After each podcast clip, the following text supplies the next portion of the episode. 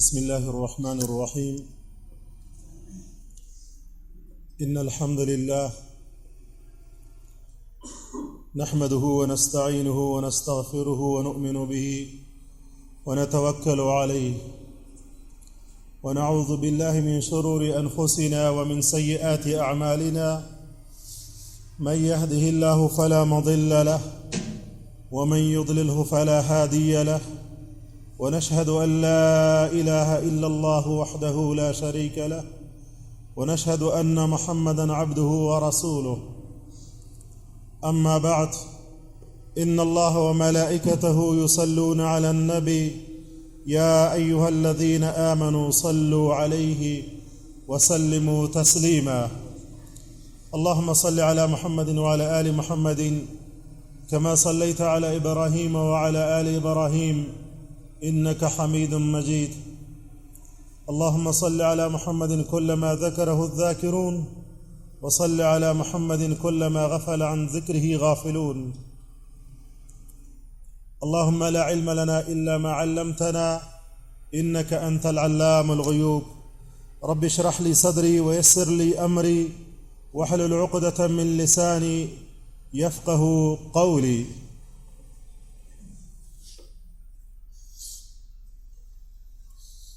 عزیزان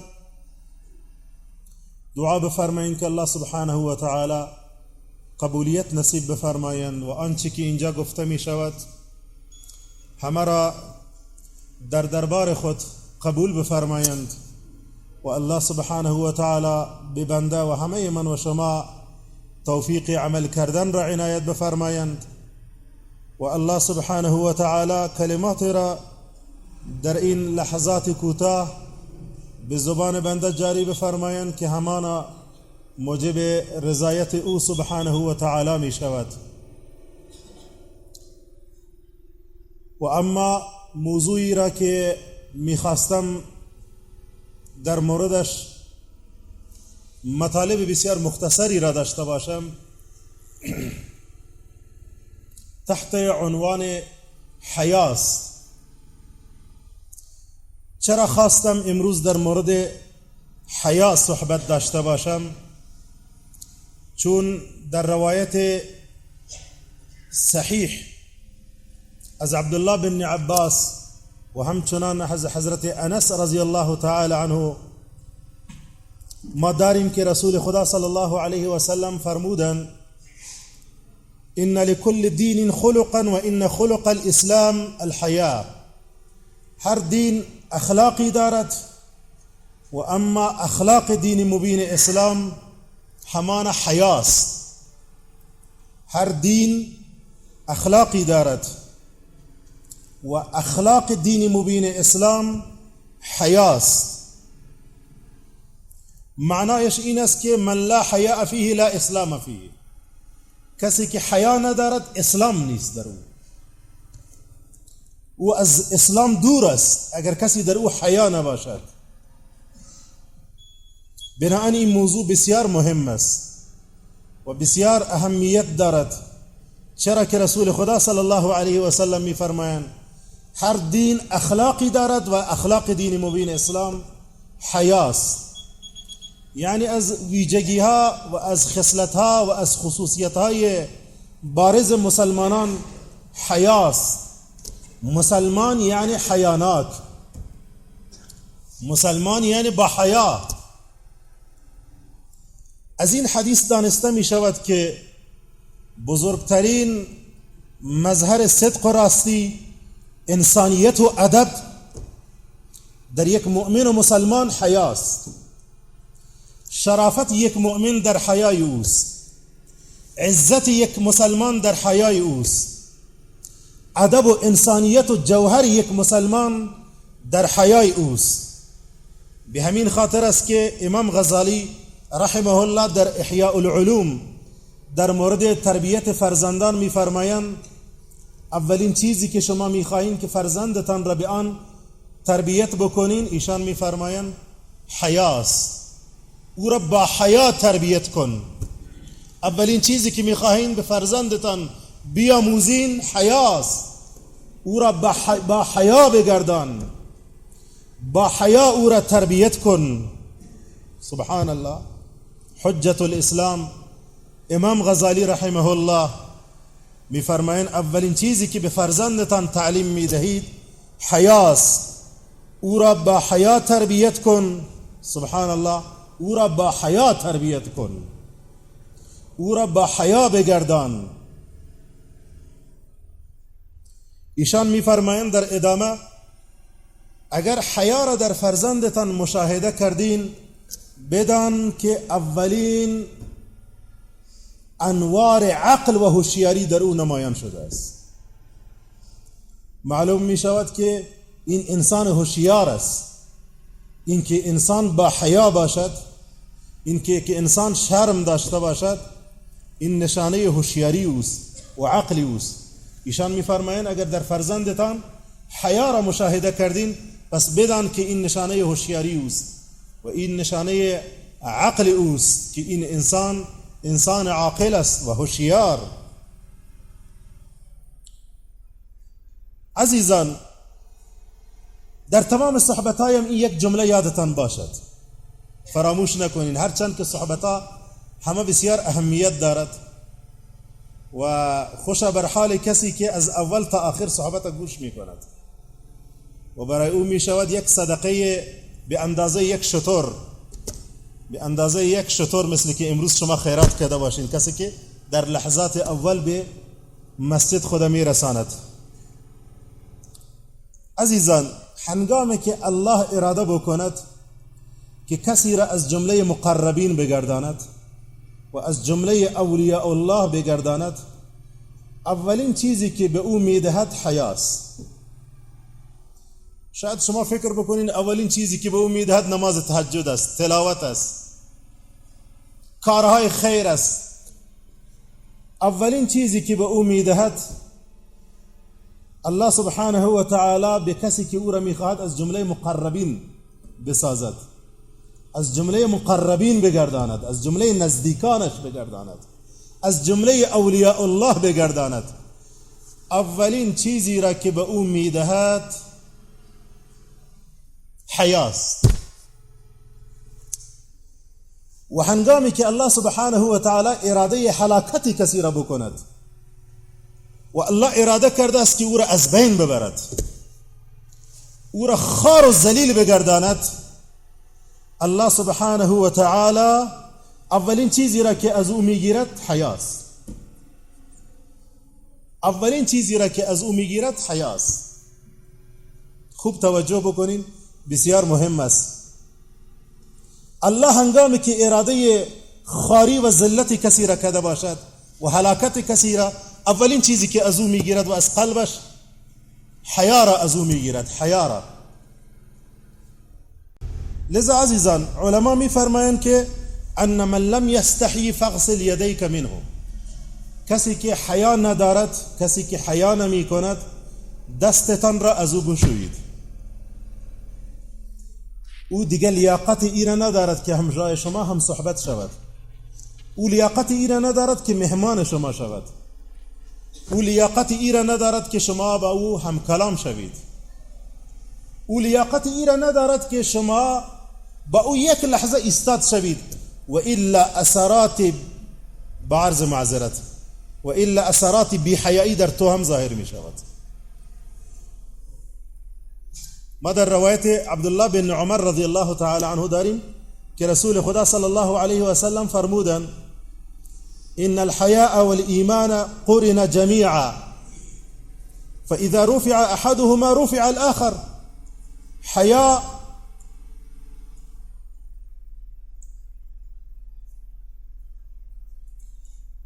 حیا و ایمان هر دو یک جا و در کنار هم قرار دارند. رسول خدا صلی الله علیه و سلم میفرمایند. حیا و ایمان هر دو در کنار هم قرار دارند. میفرمایند که اگر یکی از اینها برداشته شد دومی هم همراه او برداشته می شود وقتی یکی از اینها برداشته می شود دومی هم برداشته می شود الحياء إن الحياء والإيمان قرن جميعا. حیا و ایمان هر دو در کنار هم قرار دارن اینطور وقتی یکی از آنها برداشته شود دومی هم برداشته می شود. یعنی اگر حیا برداشته شود ایمان هم برداشته می شود. اگر ایمان برداشته شود حیا هم برداشته می شود. یکی به تعلق دارد و ارتباط دارد.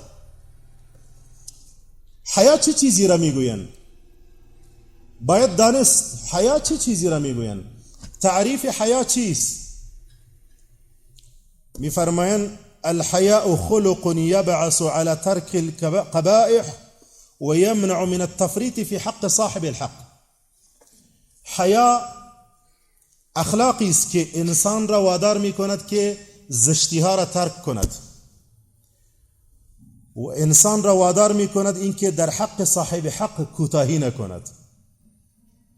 این را می‌گویند حیا. حیا تو را وادار می کند که زشتی ها را ترک کنید. حیا تو را وادار می کند که به نامحرم نگاه نکنید. اگر در وجود باشد اگر نباشد ففعل ما شئت. هر چی که می‌خواهید بکن. حیا نمیماند که تو به حرام نگاه بکنید. حیا نمیماند که تو بر والدینت پدر مادر صدایت را بلند بکنید. حیا نمیماند که حرف زشت بزنید. در پیش روی مردم نماز حقی است برای صاحب حق. حیا تو را نمیماند که این حق را سر وقت ادا نکنید. تو انسان با حیا هستی. اگر حیا باشد تو نمازت را سر وقت می‌خوانید. لذا کسی که در نماز تأخیر می کند حیایش کم است. دادن زکات حق است به فقرا و مساکین. ندادن زکات نشانه این است که از صاحب حق شما حیا نمی کنید فلانی از تو قرض می‌خواند می‌خواهد. با وجودی که از تو قرض می‌خواهد وقتشم پره شده است و شما هم دارید و نمی‌دهید. معلوم می شود که حیا کم است. معلوم می شود که حیا در وجود نیست. حیا از حق بندگان حیا از یک نفر یک مزدورکار یک صاحب یک صاحب حق که در دروازه استاد می شود و گردنش را کج گرفته است و حقش را از تو می خواهد عرق ریختانده است و کار کده برای تو. یا چیزی را برایتان فروخته است و حق را از تو می خواهد لذا حیا نمیماند که حتی تو پایت را پیش پدرت دراز بکنید. اگر تو حیا داشته باشید حیا نمیماند که انسان پایش را پیش روی بزرگان پیش روی موسفیدها دراز بکند. حیا انسان را نمیماند. سوال این است چطور یک شخص بفهمد که در او حیا هست یا نیست؟ ما چطور بفهمم که من صاحب حیا هستم یا نیستم؟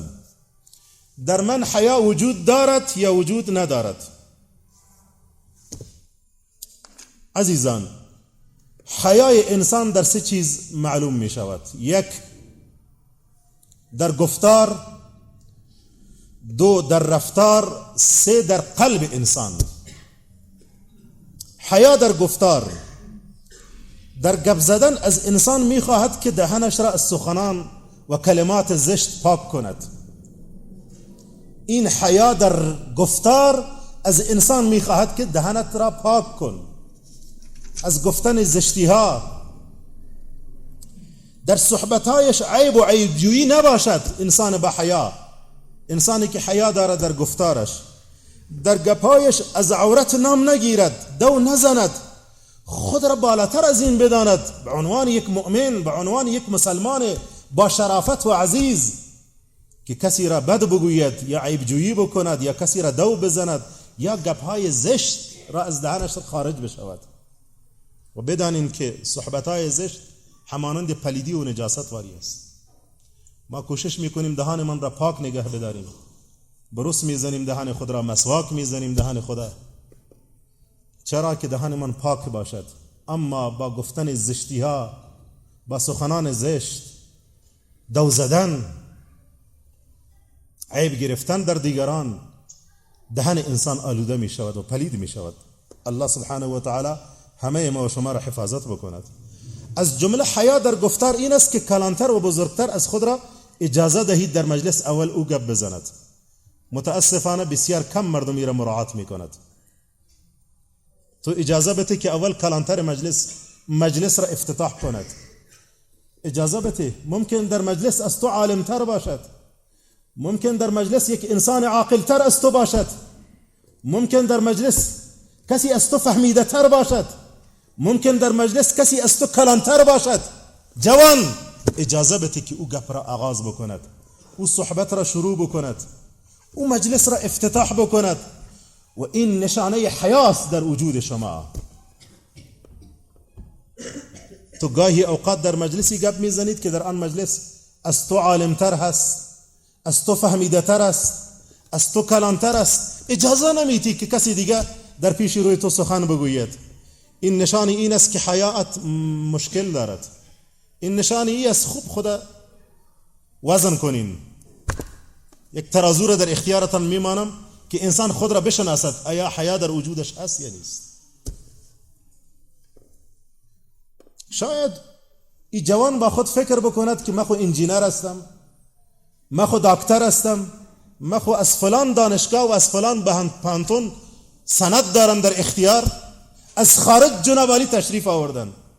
بعضی از که از خارج ماشاءالله تشریف بیارن در این کشور دیگه انسان فهمیده و عاقل را هیچ به دیدگانش نمی آید فکر می‌کنن همه احمقند و نادانند. چرا این جناب علی از خارج تشریف آورده است؟ ای با سند بسیار کلان خودش از جناب علی از خارج تشریف آورده است؟ دیگه فکر میکنه که دی وطن کلشان بیعقلن و نادان و والله گاهی أوقات در بعضی از مجالس من نشستم و وقتی گپ میزنن و مثل که فکر میکنن که اینا کلشان گوسفندن ای که پیش رویشان نشستن إحساس دور از رویتان چنان إحساس دارم مثل که گوسفند باشد. این نامش انجینر هم است دکتر هم است. این فلان سند را از فلان دانشگاه معتبر دنیا به دست دارد. اما این علم را آموخته است حیا را نیاموخته است علم را آموخته است نزاکت را نیاموخته است متاسفانه. الله نجات عنایت بفرماید عزیزان. لذا وقتی که در مجلس نشستیم اجازه بده که از تو کلانتر گپ بزند. اجازه بده که بزرگترا سخن را آغاز بکنن. بعد تو هم فرصت داری به تو هم اجازه داده می شود تو هم سخنانت را بگو. ولی بسیار مختصر. و مفید سخنانت را عرضه کن ما در روایت بخاری داریم. از بن عمر رضی الله تعالی عنه روزی رسول خدا صلی الله علیه و سلم در یک مجلس از اصحابش یک پرسان کرد. فرمود اخبرونی بشجرة مثلها مثل المسلم تؤتي أكلها كل حين بإذن ربها ولا تحط ورقها. صحابه ام به ما بگوین مرا خبر بتین. یک درخت از یک درخت نام بگیرین که او مشابه با انسان است. مسلمان انسان مسلمان. هر وقت میوه اش را می‌دهد و ورقش یعنی برگهایش ریخته نمی شود برگهایش به زمین نمی ریزد صحابه من بگوین این کدام درخت است؟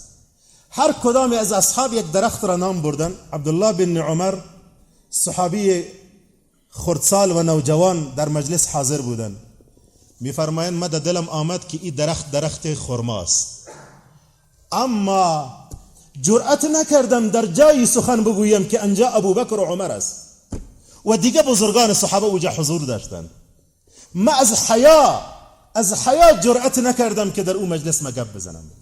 سبحان الله عبدالله بن عمر حیا می کند که پیش روی بزرگان گپ بزند. بعد رسول خدا می‌گوید که این درخت درخت خرماست. این نمونه از حیا در گفتار بود. و اما حیا در رفتار این است که انسان نباید چنان عملی از او سر بزند که موجب سوء زن شود. یا اینکه او مورد تهمت قرار بگیرد. حرکاتش چنان سنجیده باشد صحبتش چنان سنجیده باشد که خدا نخواسته که مورد سوء زن بدگمانی قرار نگیرد. یا مورد تهمت قرار نگیرد. به خاطر نبود حیا گاهی خیر کثیر را از دست می دهید جوان. می خواهید با کسی معامله تجاری بکنید. خوب توجه بکنید جوانان. اما او شما را ازمایش می کند جوانان گاهی اوقات شما فکرتان نیست. بسیاری شما را زیر نظر دارند ولی شما فکرتان نیست. او شما را زیر نظر دارد نگاه می کند که چه حرکات چه گفتار چه رفتار از تو صادر می شود به خاطر یک عمل خلاف حیا که از تو صادر می شود می بینید یک خیر کثیر را از دست میتی یک معامله تجاری همه به هم می‌خورد. او در قلبش صاحب تجارت صاحب مال در دلش یک چیزی میاد این آدم آدم با حیا نیست. این آدم معلوم می شود که شرم در قلبش نیست. معامله را از دست میدی. بسیاری به خاطر یک کار خیر رفتن در یک جای پای خود ماندن که او وصلت بکنن. اما بعدا وقتی که او جوان را زیر نظر گرفتن دیدن یک عمل خلاف حیا از او صادر شده است. کل معامله وصلت به هم می‌خورد. به خاطر چی؟ به خاطر او متوجه هم نیست که من خو اینطور کار کردم. لذا عزیزان حیا اگر در وجودت باشد بسیاری از خیر را به دست می آورید و اگر حیا نباشد گاهی اوقات بسیاری از خیر را از دست می دهید بسیاری از معامله های تجاری معامله های دوستی به خاطر یک حرکت برخلاف حیا همه را شما از دست می دهید انسان با حیا قدر جایگاه هر کس را می داند جوان احترام بزرگترها را دارد. شاگرد احترام معلم و استاد خود را دارد. فرزند احترام پدر و مادر خود را دارد. او می‌داند این انسانی که ما با او گپ می‌زنم یا در مجلس همراه او هم صحبت هستم چه جایگاهی دارد. و ما باید در مقابلش چه قسم رفتار بکنم؟ زن با شوهرش با ادب رفتار می کند اگر زن در مقابل شوهرش ادب نداشته باشد اگر شاگرد در مقابل استاد و معلمش ادب و حیا نداشته باشد اگر فرزند در مقابل پدر و مادرش ادب نداشته باشد خطر این است که این انسان از اسلام هم خارج شود. اگر دوام پیدا بکند یادتان باشد. خطر این هست که این انسان از اسلام هم خارج بشود. علما گفتن البته ایرا. اگر جوانی را دیدید که بزرگترها را به دید سبک نگاه می کند با دید حقارت نگاه می کند موسفید در مجلس نشسته است میگه ایرد ببین پوده دماغ ببین. دور از رویتان.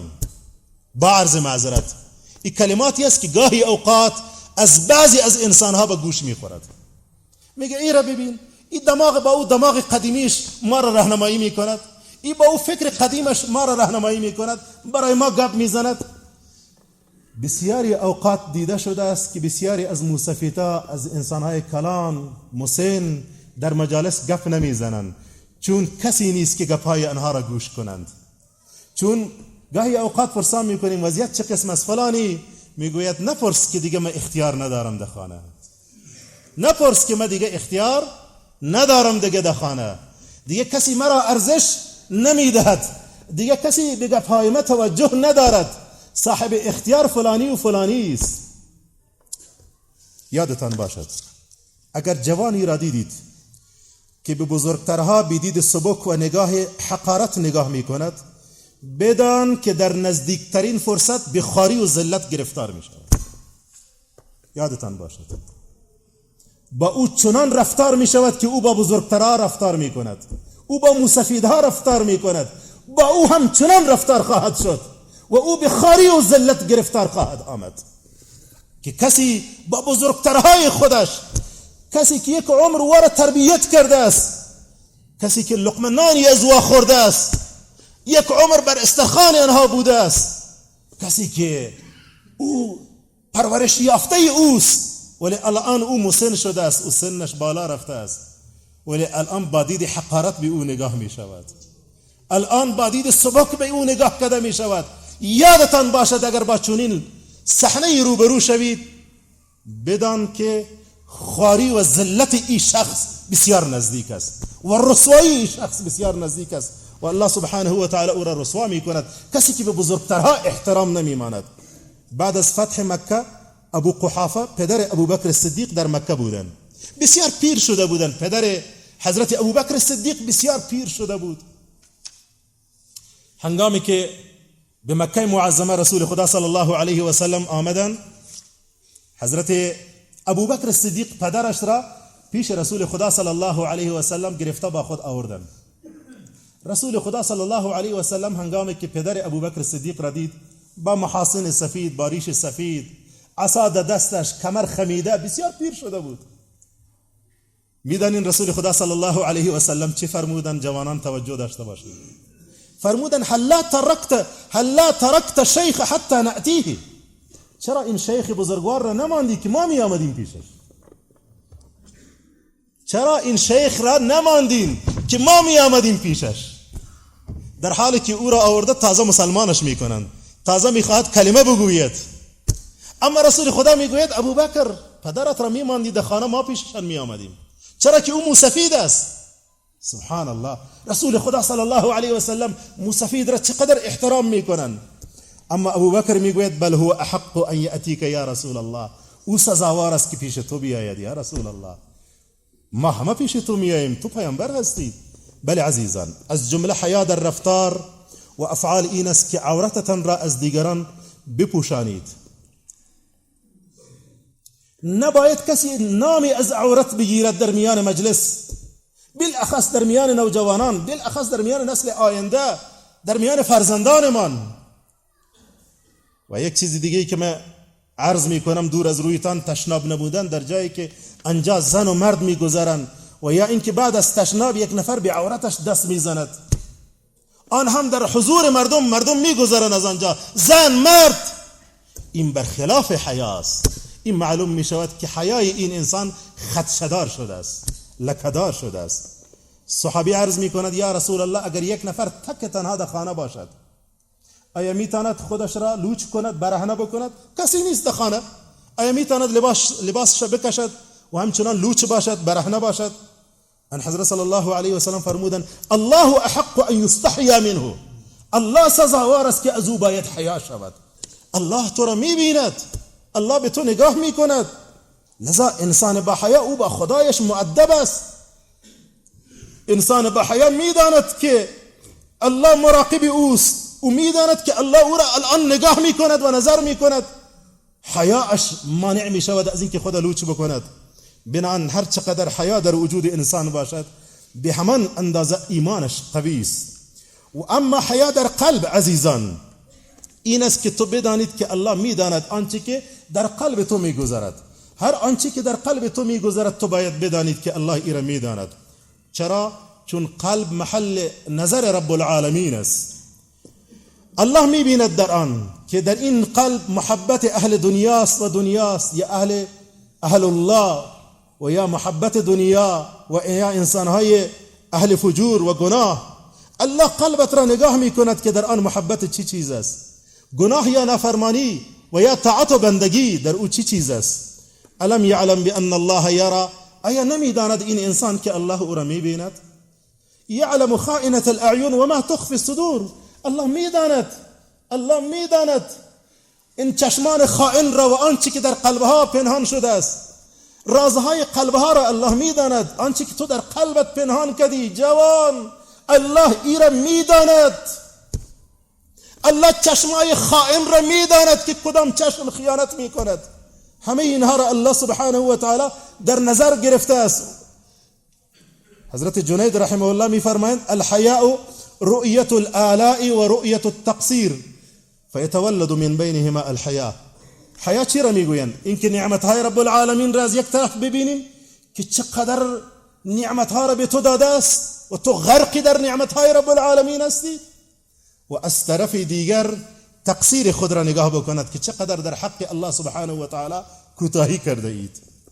و حضرت زنون رحمه الله میفرمایند الحیاء وجود الحیبة فی القلب. حیا وجود حیبت است در قلب از جانب رب العالمین. که در قلبت یک حیبت باشد از جانب رب العالمین در قلب تو. عزیزان رسول خدا صلی الله علیه و سلم میفرمایند در روایت ترمیزی داریم استحیو من الله حق الحیا از خدا حق حیا را داشته باشید حق حیا را از خدا داشته باشید. لذا تا اینجا مظاهر حیا را در گفتار در رفتار در قلب معرض کردم. الان سوال این است. چه قسم حیای خود را حفاظت بکنیم؟ چه قسم حیای خود را افزایش بدهیم؟ سوال این است. ما چه قسم حیای خود را افزایش بدیم؟ چه قسم حیای خود را حفاظت بکنیم؟ سه چیز شما را کمک می کند بر افزایش حیا. توجه بکنین. اول کسرت ذکر الله. با ذکر الله قلب زنده می شود قلبی که زنده باشد در او حیاست چون بعضی از علما میفرمایند که حیا از حی گرفته شده است. حی به معنای زنده. پس قلبی که در او زندگی باشد و زنده باشد او حیا دارد. قلب مرده در او حیا نیست. و قلب با یاد الله و ذکر الله زنده می شود و اما دومین چیزی که شما را کمک می کند به حیا و افزایش حیا. توجه داشته باشید. نشستن در مجلس کسی که از او بیشتر حیا می‌کنی. و یا نشستن و هم صحبت شدن با کسانی که اهل حیا هستند انسانهای با حیا هستند یعنی شما می‌خواهید که حیایتان افزایش بیابد. شما می‌خواهید که امو حیایی که دارین به همو او را برای خود نگه دارین و بر او محافظت بکنین. ببینین در زندگیتان با چه از چه کسی بیشتر حیا می‌کنید. هر انسان طبعا در زندگی کسانی را دارد که به اصطلاح آمیانه ما و شما می‌گوییم که چشمش از او بیشتر میسوزد. شما ببینید در زندگیتان بیشتر از چه کسی حیا می‌کنید؟ با او نشست و برخواستت را بیشتر کن که حیات بیشتر می‌شود. و یا اینکه با انسانهای اهل حیا انسانهایی که حیای زیاد دارن انسانهای با حیا هستند با او نشست و برخواستتان را بیشتر بکنید. خود به خود حیایتان بیشتر می شود کسی قصه می کرد از کسی دیگه که عمرش تقریبا به شست سال رسیده بود. برایم بسیار جالب بود. گفت پدرم وفات کرده در حالی که من نمی‌دانم تا الان که چشمان پدر ما چه قسم بود و چه رقم بود. در طول عمر ما جرأت نکردم که به چشمان پدر خود نگاه بکنم. و الان نمی‌دانم که چشم پدر ما چه قسم بود. پدرش وفات کرده الان من نمی‌دانم که چشم پدر ما چه قسم بود است. از حیای زیاد ما جرأت نمی کردم که به چشمان پدر خود نگاه بکنم. سبحان الله. بناهن از هر کسی که بیشتر حیا می‌کنی بیشتر با او بنشین. که این سبب افزایش حیا در تو می شود اگر او استاد است اگر او معلم است اگر او کدام عالم است اگر او کدام موسفید است هر کس که باشد در زندگیت که از او بیشتر حیا می‌کنید و شما احساس می‌کنید که در وجودتان حیا کم است. با او نشست و برخواست بیشتر بکنین. علما میفرمایند که حیا در وجود شما بیشتر می شود و این سبب افزایش حیا در انسان می شود. و اما سومین چیزی که تو را کمک می کند بر افزایش حیا خب تا اینجا ما عرض کردم که سه چیز تو را کمک می کند بر افزایش حیا. اول ذکر الله سبحانه و تعالی. دوم نشست و برخاست با کسی که تو از او بیشتر حیا می کنید یا اینکه او انسان با حیاست با او بیشتر نشست و برخاست کن و این سبب افزایش حیا در وجود تو می شود. و اما سومین چیزی که تو را کمک می کند بر افزایش حیا مجالس علم و علماست. با علم و علما بیشتر تعلق داشته باش. با مجالس علم و علما بیشتر تعلق داشته باش. چرا؟ در همچنین مجالسی شما چیزهایی را میشنوید که او سبب ای می شود که در وجودت حیا بیاید. چرا که در آنجا تو یاد می‌گیرید که چه چیزی مناسب است که باید انجام دهید و چه چیزی مناسب است که باید ترک کنید. و این سبب افزایش حیا می شود عبدالله بن عمر روایت می کند که رسول خدا صلی الله علیه و سلم بالای یک نفر از انصار تیر شدن که او برادر خدا وعظ می در مورد حیا. می گفت که برادرم چرا اینقدر حیا می کنید مثل اینکه بسیاری الان به همی باور هستند. گاهی اوقات میگن فلانی تو خود دختر نیستی که اینقدر حیا می‌کنید. فلانی مرد خو اینقدر حیا نمی کند دخترای اینقدر با حیا هستند. تو دیگه چرا با اینقدر با حیا باشید؟ اما نمی‌دانم که چه کسی یک کپ زده است که مرد نباید حیا داشته باشد. برادرم مؤمن با حیاست. انسان مؤمن و مسلمان باید حیا داشته باشد و حیا هر چقدر در وجود یک انسان زیاد باشد و این سبب افزایش و قوت ایمان اوست و نشانه قوت ایمان اوست لذا این صحابه این صحابی توصیه می‌کنه برادرش برادرم چرا اینقدر حیا باید باشد. چرا؟ او به باور بوده است که حیای زیاد سبب ضررت می شود. تو در مال در تجارتت ضرر می کنید اینقدر زیاد حیا بکنید. رسول خدا صلی الله علیه و سلم صحبتای او را میشنود فرمود دعه فان الحیاء من الايمان بمان او را زیرا که حیا از جمله ایمان است. حیا از ایمان است بمانورا سبحان الله. و در روایت دیگه داریم که الحیاء خیر کله حیا همه خیر است حیا هر چقدر در وجود إنسان زیاد باشد خیر است عزیزان صحبت تا اینجا به پایان اگر حیات باقی بود این صحبت در هفته آینده ادامه دارد و در هفته آینده اینطور که من فکر میکنم صحبت ها از این قدر هم مهمتر است و صحبت های بسیار مهمی در پیش رو داریم. در مورد حیا چون نتوانستیم که کل صحبت را هفته جمعوری بکنم و در این مورد صحبت داشته باشیم خدمتتان. هفته آینده انشالله این صحبت ادامه میتیم عزیزان آنچه که من از شما می‌خواهم این است که ببینین روزا بسیار کوتاه شده است. صحبت را که من شروع کردم امروز یک دو نیم صف بیشتر نبودن. خوش بر حال کسی که از اول تا آخر صحبت را شنیدن گاهی أوقات صحبت در أولش بسیار مهم است أوقات در وسط گاهی أوقات در آخر. و گاهی هم صحبت تمام صحبت بسیار مهم است چون موضوعی را که من انتخاب میکنم در یک موضوع صحبت میکنم. و این یک موضوع را کسی بهتر میفهمد که از اول تا آخر صحبت بوده است. و این صحبت نیاز است که شنیده شود. و هر کسی که میخواهد که در روز مبارک روز جمعه یک شطور صدقه بده أو باید قبل از امام قبل از شروع خطبه داخل مسجد شود. یک شطور زیاد است نه؟ به اندازه یک شطور. شما اگر دیگه صدقات و خیرات ندارین حد اقل روز جمعه با آمدن نیم ساعت پیشتر نیم ساعت نیم ساعت شما قبل تر میایین حضور پیدا می‌کنین در مسجد شما به اندازه صدقه یک شطور به شما ثواب می‌رسد. سبحان الله و شما کوشش کنین که حد اقل در هفته در طول هفته و آن هم در روز جمعه شما صاحب صدقه شوین. صدقه یک شطور یک شطور را در راه خدا خیرات بدهین. دعا بفرمایین که الله سبحانه و تعالی آنچه که گفته شد در دربار خود قبول بفرمایند. امروز متاسفانه فکر کنم امی ماشین لاسپیکر هم کمی مشکل پیدا کرده است. دعا بکنین که الله سبحانه و تعالی را جور بکند هفته آینده که جور شود. بر حال رفت آمد برقها سبب می شود که همچنان مشکلاتی به وجود بیاید. دعا بفرمایین که الله سبحانه و تعالی تمام مشکلات همه این وطن و أهل این وطن را حل بفرمایین و الله سبحانه و تعالی ما و إنسان های با حیا بگرداند. ربنا تقبل منا إنك أنت السميع العليم. ربنا اغفر لنا ذنوبنا وكفر عنا سيئاتنا وتوفنا مع الأبرار. اللهم يا عفو كريم تحب العفو فاعف عنا.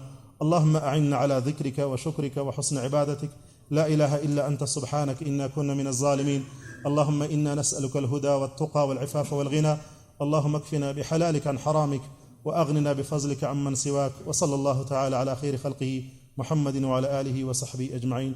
برحمتك يا أرحم الراحمين.